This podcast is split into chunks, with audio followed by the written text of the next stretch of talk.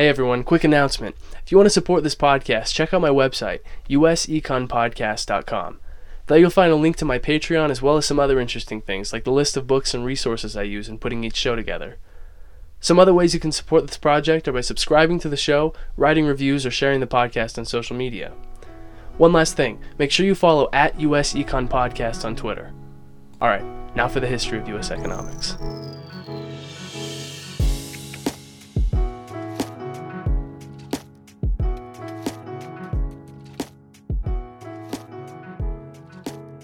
I want to start this episode with two quotes one from 1842 and the other from 1836. In 1842, Sidney George Fisher, a Philadelphian, said this quote, Everyone has become poor, and the calamities of the times have not only broken up the gay establishments and put an end to social intercourse, but seem to have covered the place in a settled gloom. The streets are deserted, the largest houses are shut up and to rent, there is no business, there is no money, no confidence, and little hope. The miseries of poverty are felt by both the rich and the poor, and everyone you see looks haggard. Unquote. Now here's a quote from six years earlier in 1836. Quote, Everyone with whom I converse talks about how 100% is the lowest return on investment. No one is known to have ever lost anything by a purchase and the sale of real estate. Unquote. That's from John Gordon, a Baltimore investor. So, what happened between 1836 and 1842 to cause such a change?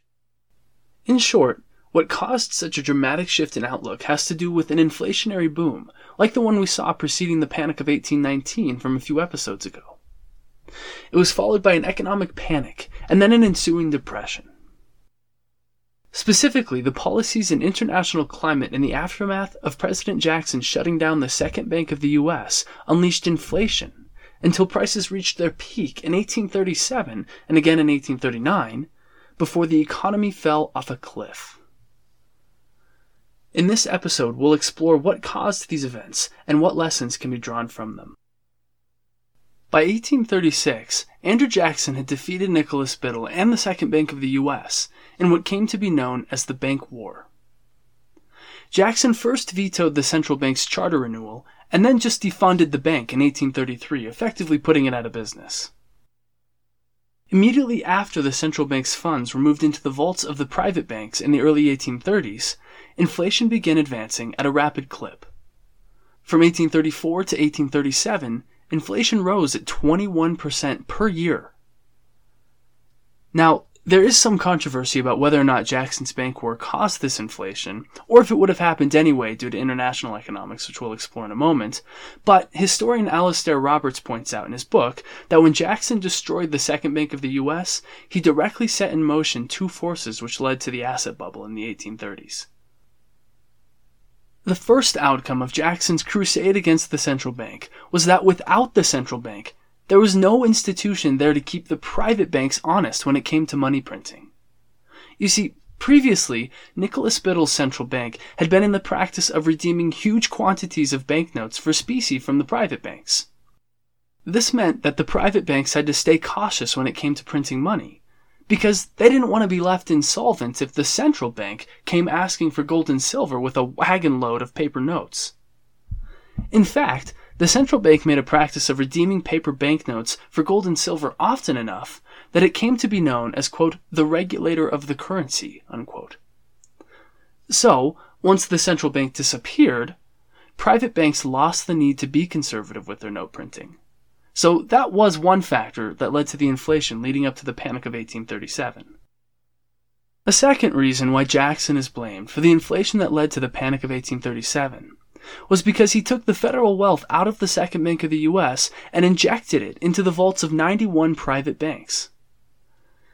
This was known as the Distribution Act of 1837, and it was intended to democratize power from the hands of the central bankers into the hands of private citizens. By the way, for context, up to this point, private bank wealth is estimated to be around $80 million, and that's in nominal values, of course. But after the Distribution Act, private banks suddenly received a stimulus of an additional $30 million. And of course, after receiving that money, the private banks immediately began lending at a ratio of 5 to 1 or 10 to 1 or 20 to 1 sometimes. So that $30 million was pyramided into easily hundreds of millions of new dollars which made their way into circulation. Talk about an inflation red alert. But the Jackson administration wasn't the only factor contributing to American inflation. No, international economics also played a part. The American money supply grew not only due to domestic monetary policies, but also because silver coins were flowing up from Mexico, who was deep in the throes of Gresham's Law. Now remember, Gresham's Law says that cheap money will push the more valuable money out of circulation. Well, for reasons we won't explore much here, cheap copper coins happened to be flooding the Mexican economy at this time, which pushed Mexico's silver over its border into the United States. The effect was that the private banks were not only receiving gold and silver from the Distribution Act on the part of Jackson, they were also receiving it from Mexico, which meant that they could print even more money, which ended up as even more loans.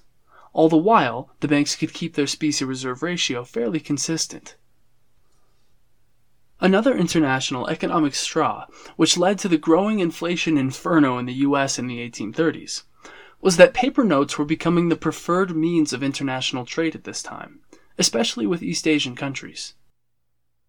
This meant less silver was flowing overseas, leaving it to gather in the vaults of American banks, who, of course, used it to print bills and then issue more loans, adding to the inflation issue.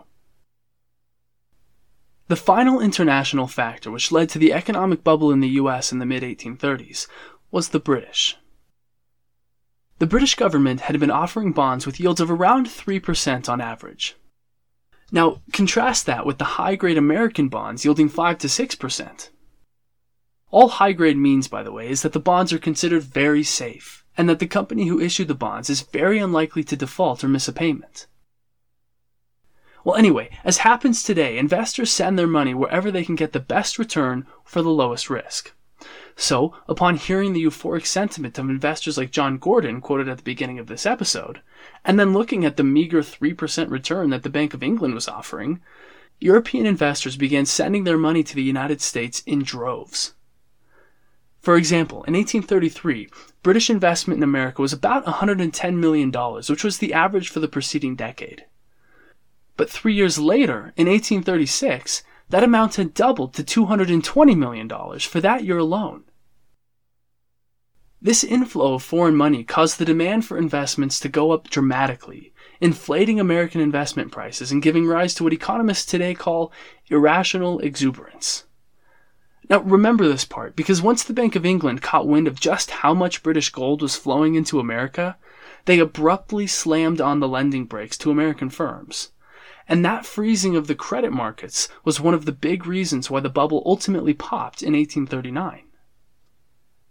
There's an interesting side note that I want to point out here. One of the larger draws of foreign capital into the US involved the buying of a new asset class of securitized investments. All securitizing is, is the bundling of cash flows from a bunch of different individual assets into one single investment vehicle.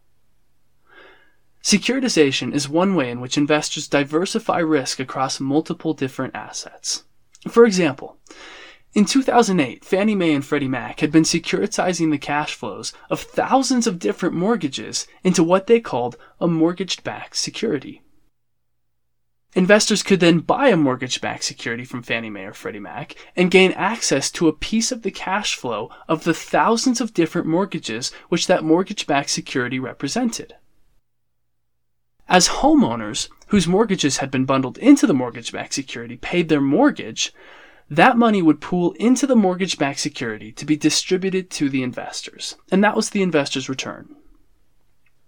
You see, this way, if a handful of homeowners didn't pay their mortgage, the overall risk to the investment was fairly minimal. There were, after all, thousands of other mortgages packaged into that single mortgage backed security. So, from the investor's perspective, the change in overall cash flows from a couple of defaults was pretty insignificant. This same concept was applied during the inflationary boom of the 1830s, except the securitized assets weren't houses, they were slaves. Investors had securitized the future cash flow of human beings. If a single or even a handful of slaves in that investment died or ran away, the change in the overall cash flows from the investor's perspective was pretty minimal. There were, after all, thousands of other slaves in that securitized asset, whose cash flows could be depended on for the overall cash flow of the investment. This asset was known as a faith bond, and it proved immensely popular to British investors, and it helped to fuel the staggering growth of slavery in the antebellum South. In fact, though you might think that financial centers like New York or Philadelphia would have the densest concentration of banks during this era, it was actually New Orleans, in the deep South, where the securitization was taking place. Cotton plantations and the slaves needed to run them were the beloved investments for American and English investors alike. English investors weren't the only European force affecting the American economy. No, watching irrational exuberance develop in America, the cautious Bank of England began restricting the flow of credit to American firms so as not to allow British firms to get too exposed to the American bubble. By October of 1836, the English central bank had just fended off a bank run in England, and it was running dangerously low on specie reserves. The relative shortage of specie in English vaults caused their banks to restrict investing in American firms so as to keep gold and silver in Britain. And it also caused the English banks to begin calling on loans and exchanging notes for specie from American banks. It was a situation not unlike that which precipitated the Panic of 1819 where the Bank of England put sudden, immense specie demands on the Second Bank of the US, which helped to prick the bubble back then, too. So here we are in late 1836, and again, the Bank of England is suddenly demanding specie from American firms. This all slowed lending in America at the same time that lending and debt were the only fuel keeping the American asset bubble inflated. If we jump back across the Atlantic, at the same time that the Bank of England was tightening lending, the bubble taking shape in the US looked something like this. The banks were flush with gold and silver reserves and used those reserves to back the printing of tons of new money. That new money was then being poured into a handful of assets. They were primarily slaves, land, and cotton. But land and slaves were really just auxiliary to the growth of cotton. Cotton was king, as they'd say.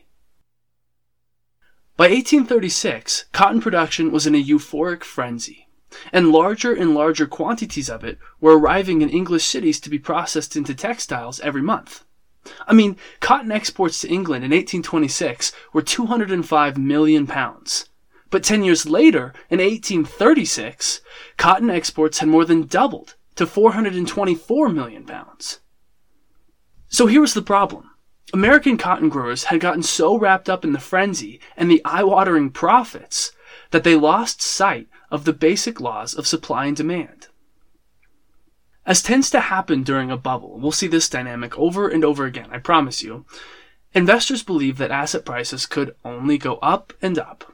So they leveraged and positioned their investments to be increasingly exposed to those assets. The 1837 iteration of this fallacy took the form of cotton growers, brokers, and investors who believed demand for cotton could only go higher. To them, it was unthinkable that the white hot cotton market could ever slow down.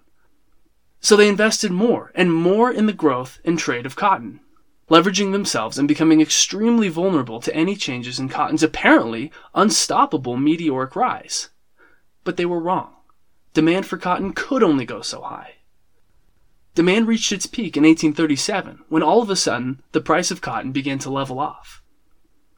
Now, if growers had recognized that the equilibrium between supply and demand for cotton had been met, and stopped sending record quantities of cotton to market, then maybe the panic of 1837 and 1839 could have been avoided. But that's not what happened. Instead, cotton growers in the South had spent years configuring their plantations to grow as much cotton as possible which makes sense when you think the price of cotton can only go up. But it also means that shiploads of cotton were continually being brought to market even after the market was saturated. After prices leveled off in 1837, indicating demand had been saturated in that year as 424 million pounds of cotton arrived in English ports, in 1838, A record 595 million pounds of cotton flooded into England, where most of the world's textile processing was taking place. So, what do you think happened to cotton prices? Well, it's simple supply and demand. When there's a surplus of a good on the market, sellers have to drop their price in order to sell all of their inventory. So, as you can imagine, the price of cotton began to level off. But as I mentioned, new ships full of cotton kept arriving at port every day, which caused cotton's price to fall off a cliff. Now you might be thinking, well, why couldn't cotton growers just slow down some once the price began to level off? Well, unfortunately, markets in the 1830s weren't that nimble. I mean, ships were spending weeks at sea transporting the cotton. Once the transport ship had departed, that ship was going to arrive in England regardless of what the market prices there were, and the cotton growers back in the United States, well, it would take weeks for them to find out what their cotton sold for over in England. But that's not to mention the real reason why the cotton market was so sluggish to respond to price changes. The problem was that this year's cotton harvest was planted the year before. So, in a sense, supply for 1838 had already been determined back in 1837, long before market prices began to level off in 1838. There's one more dynamic that caused supply to overload in 1838 that deserves mention. Think about it from the perspective of a cotton grower who had just spent the last year producing a bounty of cotton. As prices level off, well, from a macro perspective, it would make sense to begin slowing down supply instead of continuing to flood the market. But from a micro perspective, that is, from an individual grower's perspective, they might have said to themselves, well, sheesh, I better get this cotton to market before any of my competitors do, in the case that the price keeps going down. So, falling cotton prices actually helped to speed up the oversupply of the cotton market as individual participants felt the need to sell their inventory before their competitors could bring their goods to market and prices could go down any further. This is where the bubble began to pop. As cotton's price began to decline, three prominent English cotton brokers, they were called Wildes, Wiggins, and Wilson, began to struggle to stay in operation. The Bank of England agreed to help keep the three firms afloat. It was a bailout of sorts, contingent that the three W's, that's what they were called, halt any new financing of American ventures. The three W's consented, effectively ending a major source of English monetary fuel for the cotton, land, and slave bubbles underway in the United States at the time. Making matters worse, once cotton prices fell, Le Havre, France's main cotton exchange, pardon the pronunciation, went out of business entirely. In short, European demand for American cotton had begun to dry up in 1837 and early 1838. Now, US policy also did its part to prick the fragile surface of the bubble. It wasn't just the Europeans. In the years before the bubble pop, government revenue from land sales quintupled between 1834 and 1836 due to land speculation on the part of cotton growers in the South and the West. But, wary of paper money and the inflation that it did provoke, Jackson exercised an executive order in 1836 known as the Specie Circular, which took the wind out of the sails of land prices. The Specie Circular required that all new land sales be done in gold and silver, not in paper. This had the effect of draining specie out of the conservative New England banks and putting it into the vaults of the banks on the frontier where the land sales were occurring. The Specie Circular did have the desired effect of slowing inflation and credit, but for better or for worse, it also took away the monetary fuel that inflated the land bubble. And it weakened the eastern banks, who saw their specie reserves begin to diminish as that gold and silver was being moved to the frontier. Alright, so now we're on the brink of the panic, so let's do a check in. Foreign investments, especially from the British, are flooding into the US, which was pushing asset prices up. The federal government is pushing surplus capital from land sales back into circulation, and American banks are printing money and extending loans hand over fist, they being flush with specie from Mexico and from Jackson's Distribution Act, where he took the federal funds out of the central bank and gave it to the private banks. Suddenly, in late 1836 and 1837, cotton prices began to slip due to oversupply, causing cracks to take shape in the cotton industry. Overleveraged firms like the three W's began to struggle to stay afloat. Meanwhile, a major French cotton exchange went out of business entirely. At the same time, American banks, especially those in the East, were beginning to feel pressure from two directions at once. One was from England's tightening of credit and demands for specie, and two was from Jackson's specie circular, which slowed land sales, leveled off land prices, and relocated specie reserves from the New England region to the speculative southern and western frontier banks. While cotton brokerages in England began receiving life support from the English central bank in the face of plateaued cotton prices, several American firms began to crumble as well. Overleveraged and believing the price of cotton could only go up, one of New Orleans' largest cotton brokers named Herman Briggs suddenly collapsed. The news of Herman Briggs' collapse reached New York in March of 1837. Upon hearing the news, Joseph and Company, a New York lender to whom Herman Briggs owed a tremendous sum, immediately declared bankruptcy too. By early May of 1837, the public had lost confidence in the New York banks, and a full-blown run was underway. A run, you might remember, is when depositors rush to a bank to withdraw their money, hoping to get there as fast as possible to get their money back before the bank runs out of money. Runs caused banks to lose liquidity oftentimes, and it could force a bank into bankruptcy. At least, that's what happens in theory. In practice, New York banks responded to the run by halting specie exchange in violation of their state charters.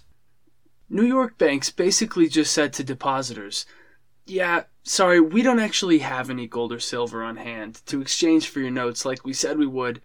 How about you come back in a couple days? Or actually, how about you just come back in a couple months? Well, despite the breach of their charters, the halting of specie redemption plus a $1 million loan that the bank somehow managed to get from the Bank of England, even though it was in the middle of a credit contraction, was enough for the New England banks to briefly stabilize themselves and resume exchanging specie in 1838. The tumult appeared to be localized to the New England region. And as far as anyone could tell, by the end of 1837, the threat to the banking system appeared to have subsided. But that was just the calm before the storm. In 1838, cotton growers and bankers alike breathed a collective sigh of relief. Cotton speculation on the part of a handful of banks, especially Nicholas Biddle's Pennsylvanian remnants of the Second Bank of the U.S., caused the price of cotton to recover the bankers believed that cotton's price drop was just a glitch in its otherwise skyward trajectory, and began buying up cotton in droves, thinking that they were buying cotton at a giant discount. But this speculative play ultimately spelled doom for every bank involved. For the time, however, it was enough to pump cotton's price back up from 9 cents per pound at the beginning of 1838 to 14 cents per pound towards the end of the year. The speculative banks thought that they had made the trade of a lifetime. Also seeing the price recover, plantation owners and investors alike responded in force. Believing the Panic of 1837 to be done and over, farmers began producing cotton at a breakneck pace. By 1839, the American cotton machine was operating at full capacity, and the deluge of cotton hitting English markets was finally enough to thoroughly overwhelm demand. According to Edward Baptist, merchants in 1839 had shipped a record breaking 660 million pounds of cotton to England, which was more than in any previous year. However, where 1837's cotton supply was enough to soak the demand for cotton, 1839's shipment was enough to saturate it entirely. Cotton prices began to falter in the face of all of this fresh supply, and then they began to collapse. In 1839, cotton prices went from a high of 14 cents per pound to a low of 7 cents per pound, shedding a full 50%. The unthinkable had occurred. Nicholas Biddle's Pennsylvanian Bank of the U.S., which was remembered as the chief among cotton speculating banks, was ruined. Falling cotton prices touched off a run on the bank, which fractured confidence in other banks exposed to the commodity. This time, though, the run wasn't localized to just New England banks, and depositors began a run on banks all over the western and southern United States. The speculative, overextended nature of these banks led to their destruction, as well as to a widespread economic collapse. By 1840, the price of cotton showed no signs of recovering. Banks, especially in the South, were failing. Lending froze, and prices, without the fuel that credit offers, necessarily plummeted. Business all but ceased. People lost their homes, people lost their jobs, people lost their retirement savings. The Depression was on. By 1842, the money supply had experienced a spasmodic contraction, as at least 200 banks had declared bankruptcy, taking their lending and their paper notes along with them. Imagine one day the paper in your wallet has some perceived value, but the next day the bank that had issued that paper money had ceased to exist. Your paper was worthless. In response to the Panic of 1839 and ensuing depression, one Alabamian said, quote, Montgomery is completely run down. There's nothing to do in here but the courts. Unquote. James Paulding, a cabinet member of Martin Van Buren, said of the people of Illinois, quote, It was a feverish anxiety, the headlong haste, the insatiable passion for growing rich in a hurry that brought them and other states to where they are now, standing shivering on the verge of bankruptcy. Unquote. And finally, James Buck of Chicago said, quote, The wealth that many of them supposed they possess took to itself wings and flew away. Lots of land, for which fabulous prices had been paid in 1836, were now of no commercial value whatsoever. Unquote. The parallels, by the way, between the Panic of 1837 and the 2008 crisis are too stark to ignore. In 2008, speculation and the quote, insatiable passion for growing rich in a hurry, unquote, pervaded investors in the same way that it did the investors in the 1830s. New financial instruments, collateralized debt obligations in 2008, and faith bonds in 1836, fueled by easy lending standards, led to wildly inflated price bubbles. The collapse of major firms, New Century Financial and most notably Lehman Brothers, preceded the crash of 2008 and the ensuing recession, and the collapse of the three W's, Wildes, Wiggins, and Wilson, as well as Herman Briggs and Joseph and Company, preceded the crash of 1837 and of 1839. And finally, both events were driven by the inflation of an assets price, which investors thought could do nothing but go up. In 1837, it was cotton, and in 2008, it was houses. But in both cases, it took a saturation of the market to cause the unthinkable to occur. In 1839, nobody thought cotton supply could saturate the market and push prices down. In 2008, it was the same with houses. Making matters worse, as soon as the price of those assets began to dip, overleveraged speculative companies were the first to go under, selling their assets and causing prices to drop sharply. This was the case in 2008 for houses and in 1839 for cotton. But here is one very big difference. The stance of the administration that oversaw the U.S. through the Panic of 1837 and 1839, and the stance of the administration which oversaw the 2008 financial crisis. The administrations of the 1830s and 1840s were characterized by their laissez faire approach to economics, a la Adam Smith. The administrations that oversaw the 2008 crisis were highly interventionist, a la John Maynard Keynes. Let's talk about the hands off economic approach characterized by the administrations of the 1830s and 1840s. First, Andrew Jackson, who was president until 1837, had the philosophy of a staunch libertarian. The bank war that he launched against the second bank of the U.S. ushered in a period of federally unregulated finance known as the free banking era.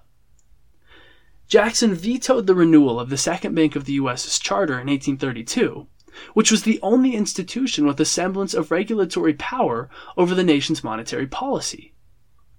He then neutered the bank's remaining years by pulling all federal funds out of its vaults and putting that gold and silver into the hands of 91 private banks. Martin Van Buren, the eighth president of the U.S. and Jackson's successor, went a step further. He believed in the total separation of government and banking and took federal funds back out of the private banks and placed that money in the vaults of a newly created independent treasury. It was basically just a storehouse for the government's gold and silver, but this way, no private banks could lend or print on it.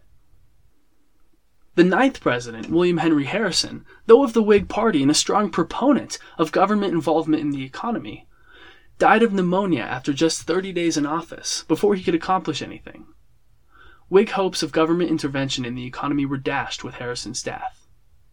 Hopes were doubly dashed after Harrison was replaced by President John Tyler, who carried forward the laissez faire approach, twice vetoing legislation for a new central bank.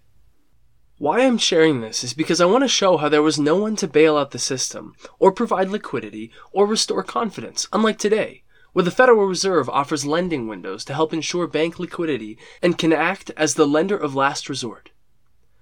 During the period of free banking in the 1830s and 1840s, there was no one who had the authority to control inflation, who could provide capital to ailing banks long enough to endure a run. No one. There was no assistance coming from the federal government. The laissez faire administrations of Jackson, Van Buren, and Tyler believed the government had no place meddling in the affairs of the banking sector. The economy, it was believed, was best left on its own. There was no FDIC insuring bank deposits, so if confidence in the banking system cracked, it became a race for depositors to see if they could withdraw their money before the bank went bankrupt. This, by the way, is called a bank run. You can imagine, from a depositor's perspective, an ailing banking system was a nightmare. There was no hope of a bailout or any federal assistance of any kind whatsoever. A bailout wasn't even conceivable to Americans in those days. Banks were on their own, and depositors doubly so. I have to add here that the Keynesian approach to economics, where the government gets involved to stimulate the economy when consumer demand proves unable to do so, is still a pretty controversial approach, and some of the interventionist tools like the FDIC, setting the discount rate, and federal bailouts have plenty of critics like Peter Schiff, who despises all three of those. The Federal Deposit Insurance Corporation, the FDIC, exists to insure bank savings accounts. The upside is that traditional bank runs are basically non existent now. I'm never going to rush on Wells Fargo and demand my savings from them because I know that if they were to collapse, the FDIC would pay me. It sounds like a pretty good deal, and in many ways it is. The problem is, though, that as Peter Schiff points out, now I have no real interest in checking to ensure that Wells Fargo isn't doing something irresponsible with my money, like making bad loans on it or making poor investments with it. Likewise, Wells Fargo can get away with making bad loans or poor investments because it knows that depositors don't really care.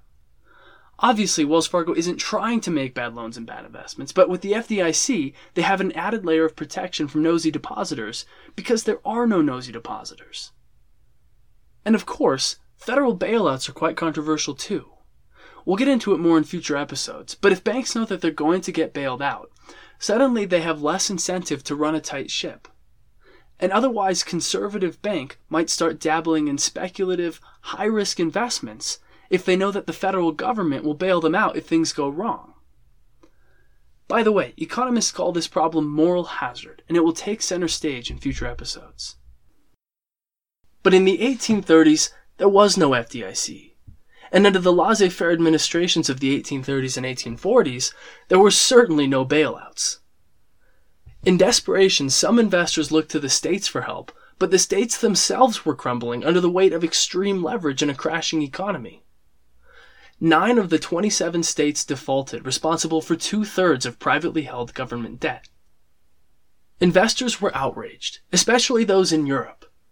James de Rothschild, head of the family's bank in Paris, said to an American representative, quote, You may tell your government that you have seen the man who is the head of finances in Europe, and he has told you that you cannot borrow a dollar, not a dollar, unquote. Though most of the states eventually did repay their debts, the crisis had an immediate effect on American government finance.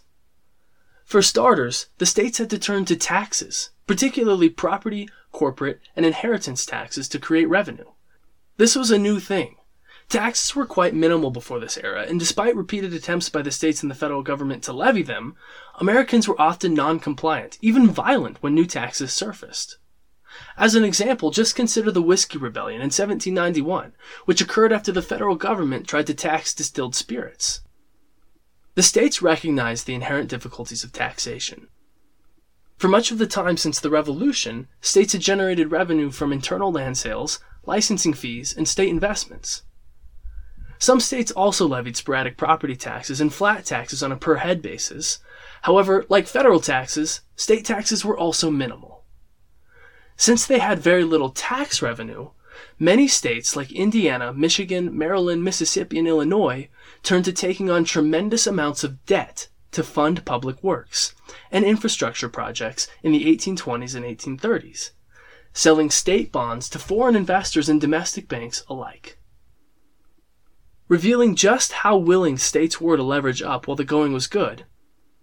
By 1841, a full two thirds of Maryland's state budget was going to servicing the interest payments on its debt. Worst of all, Pennsylvania's interest payments were 200% of the state's budget in 1841. Predictably, as noted earlier, many of these states defaulted when the economy took a nosedive in 1839. The moral of the story isn't that debt is evil. To the contrary, well managed debt is one of the most powerful tools a state, country, a company, or even a person can wield. The problem is that when the going is good, the temptation to over leverage yourself is sometimes too great to resist. When prices just keep going up, it's easy to get wrapped up in the fear of missing out, or what finance nerds like myself call FOMO. FOMO, the fear of missing out, drives people, and it drives companies and nations alike to recklessly take on more and more debt while the going is good.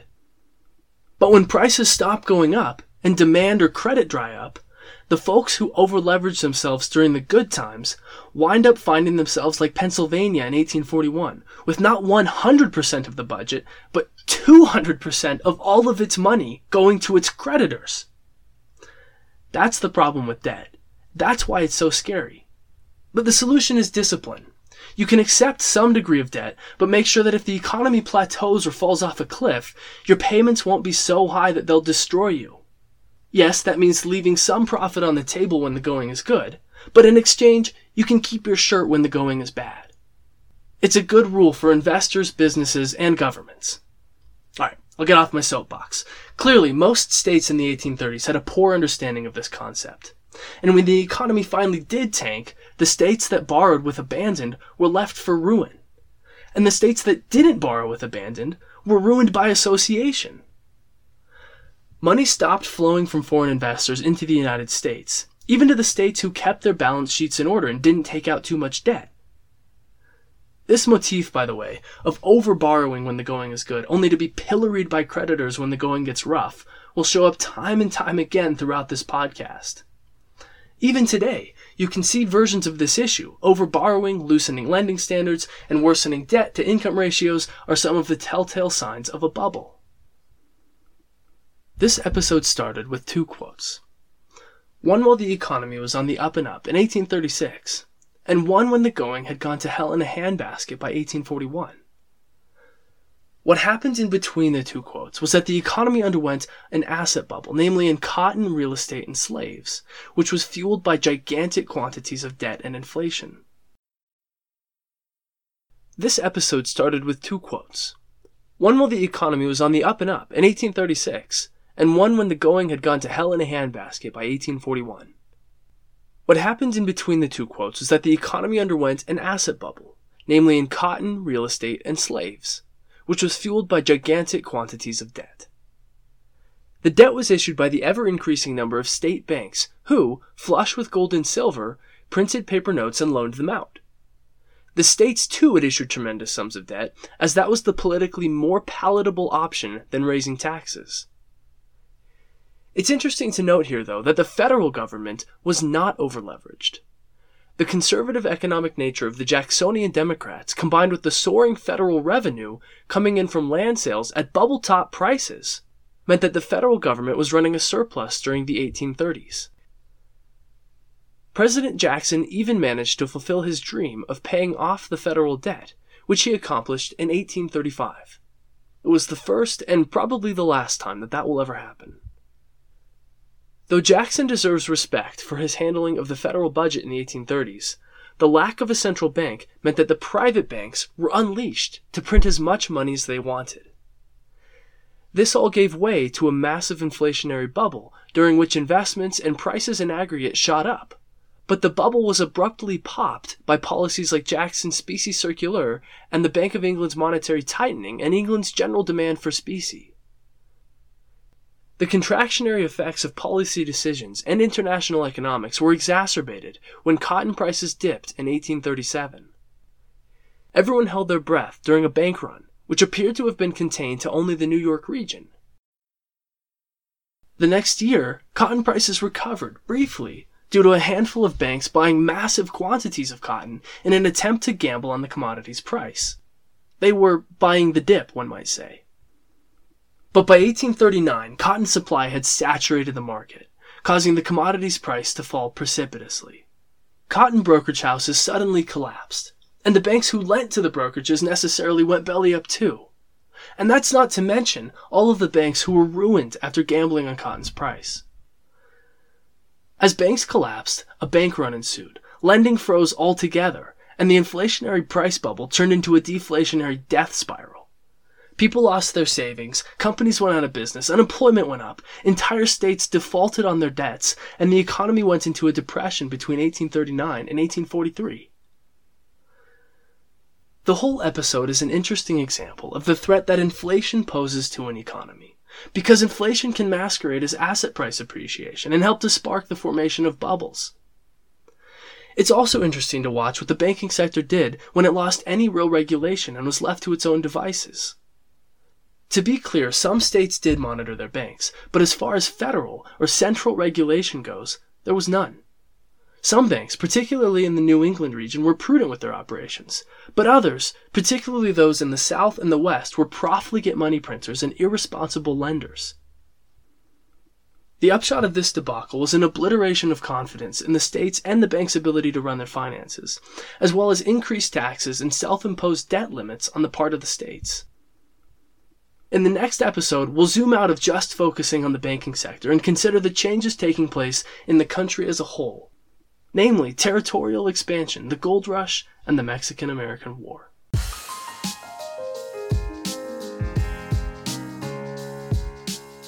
Thanks for listening to this episode of the History of U.S. Economics podcast. Don't forget to subscribe and check out the website, useconpodcast.com. Also, follow the show on Twitter at useconpodcast. Podcast.